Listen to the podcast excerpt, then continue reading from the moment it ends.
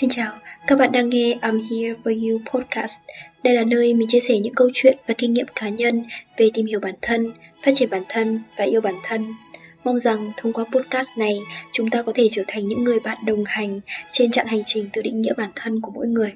Nào, hãy bắt đầu chặng hành trình đầy thú vị này cùng mình nhé!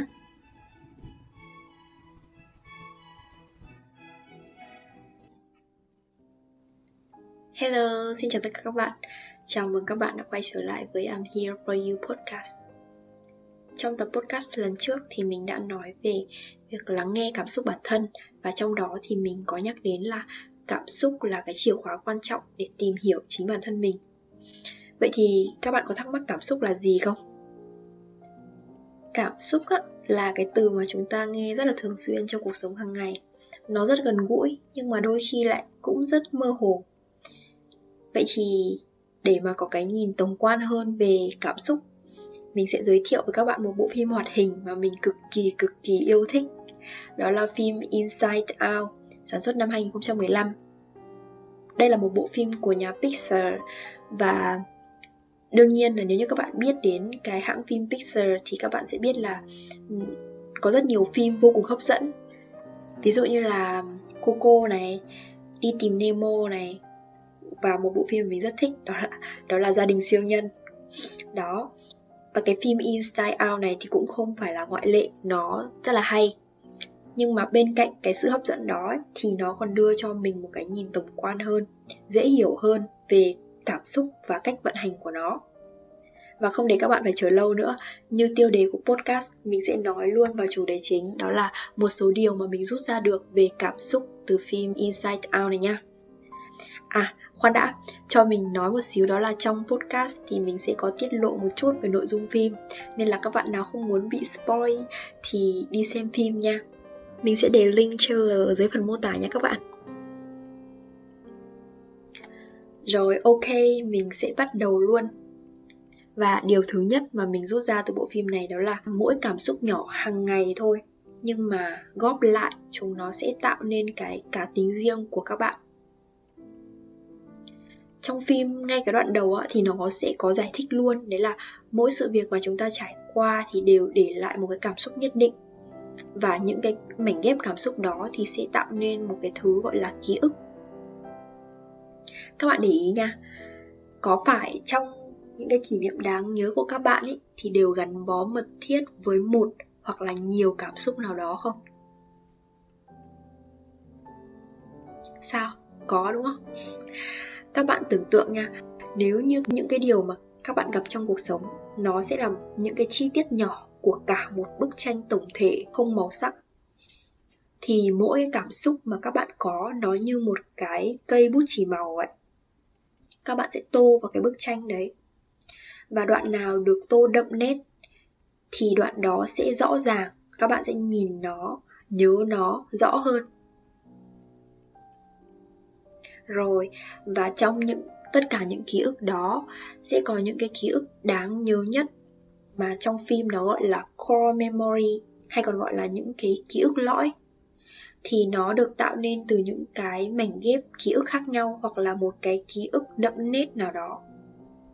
Những cái core memory này nó sẽ ảnh hưởng và tạo nên cá tính riêng của mỗi bạn. Hay nói cách khác là, những cái core memory này nó sẽ làm cho các bạn là các bạn và như thế là những cái cảm xúc nhỏ hàng ngày nó nhỏ thôi, nhưng mà nó sẽ dần dần dần dần tạo nên cái cá tính riêng của mỗi bạn. Tiếp theo, điều thứ hai cũng là điều mà mình cảm thấy hay nhất và thích nhất trong bộ phim, đó là chúng ta luôn luôn ghét bỏ nỗi buồn, nhưng thực chất nỗi buồn lại là một người bạn tốt. Điều này được thể hiện rất rõ ở trong nội dung và gần như nó là cái thông điệp mà nhà làm phim muốn truyền tải đến cho các bạn luôn. Bộ phim kể về một nhân vật chính, đó là cô bé tên là Riley. Và trong đầu Riley và các nhân vật khác trong phim luôn, có năm cái nhân vật mà tượng trưng cho năm cái cảm xúc khác nhau. Đó là joy cảm xúc vui, sadness, cảm xúc buồn, anger, giận dữ, disgust, chảnh chọe, fear, sợ hãi năm cái cảm xúc này năm cái người này ở trong đầu của Riley thì có một cái bàn điều khiển để điều khiển những cái suy nghĩ, hành vi của Riley để có những cái cảm xúc hàng ngày của Riley á. Và trong năm người này thì Joy gần như là người leader bởi vì Riley, một cô bé 11 tuổi thì luôn luôn vui vẻ và rất ít khi có cảm xúc buồn. Đặc biệt là Joy luôn muốn điều khiển để cho Riley được vui. Chính vì thế mà Đôi khi Joy không muốn bất cứ ai, đặc biệt là Sadness, động vào cái bảng điều khiển để làm cho Riley bị buồn. Nhưng mà cuộc sống đưa đến những cái sự kiện mà tạm gọi là sóng gió đến với Riley thì Joy càng ngày càng khó khăn để duy trì cái cảm xúc vui cho Riley.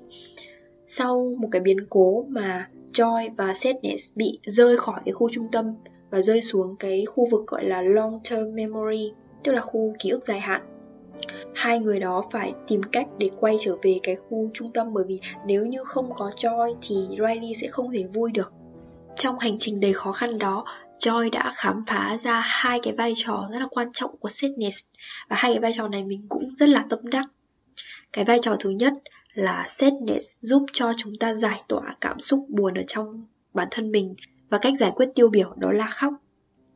Sadness có nói một câu ở trong phim mà mình cảm thấy rất đúng. Đó là khóc giúp mình bình tĩnh lại và bớt nghĩ về các vấn đề của cuộc sống. Đó là lý do tại sao mà chúng ta sẽ thấy là mấy đứa trẻ con á, nó gặp vấn đề gì nó khóc, xong rồi nó nín. Nín xong là nó có thể vui cười được ngay, bởi vì nó đã quên chuyện đó đi rồi nhưng mà cũng, đó cũng chính là lý do tại sao mà người lớn chúng ta khóc rồi. Ok, giải tỏa được một phần cảm xúc rồi, nhưng mà vẫn còn buồn, bởi vì chúng ta vẫn còn suy nghĩ về những cái khó khăn, những cái chăn trở đó. Ý thứ hai, đó là sadness đã mang mọi người đến giúp. Nghe thì hơi lạ xíu, nhưng mà thật ra nó là một cái điều rất là hiển nhiên.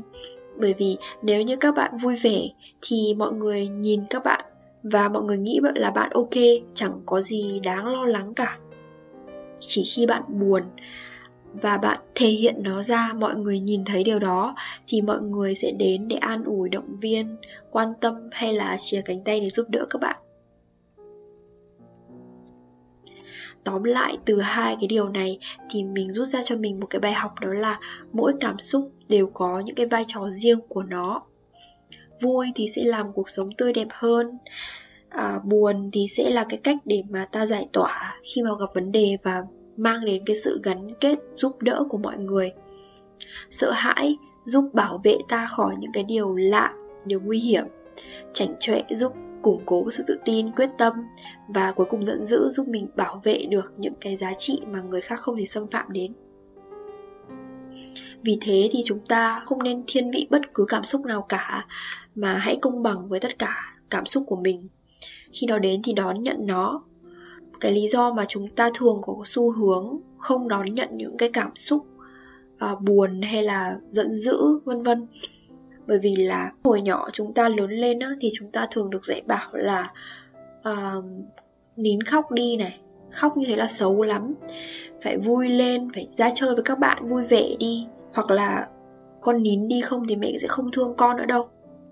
Vậy thì đó chính là cái sự dán nhãn cho những cái cảm xúc tiêu cực và cảm xúc tích cực. Nếu như các bạn có những cái cảm xúc tích cực thì các bạn sẽ được yêu thương, còn nếu như các bạn có những cảm xúc được cho là tiêu cực thì các bạn sẽ bị ghét bỏ.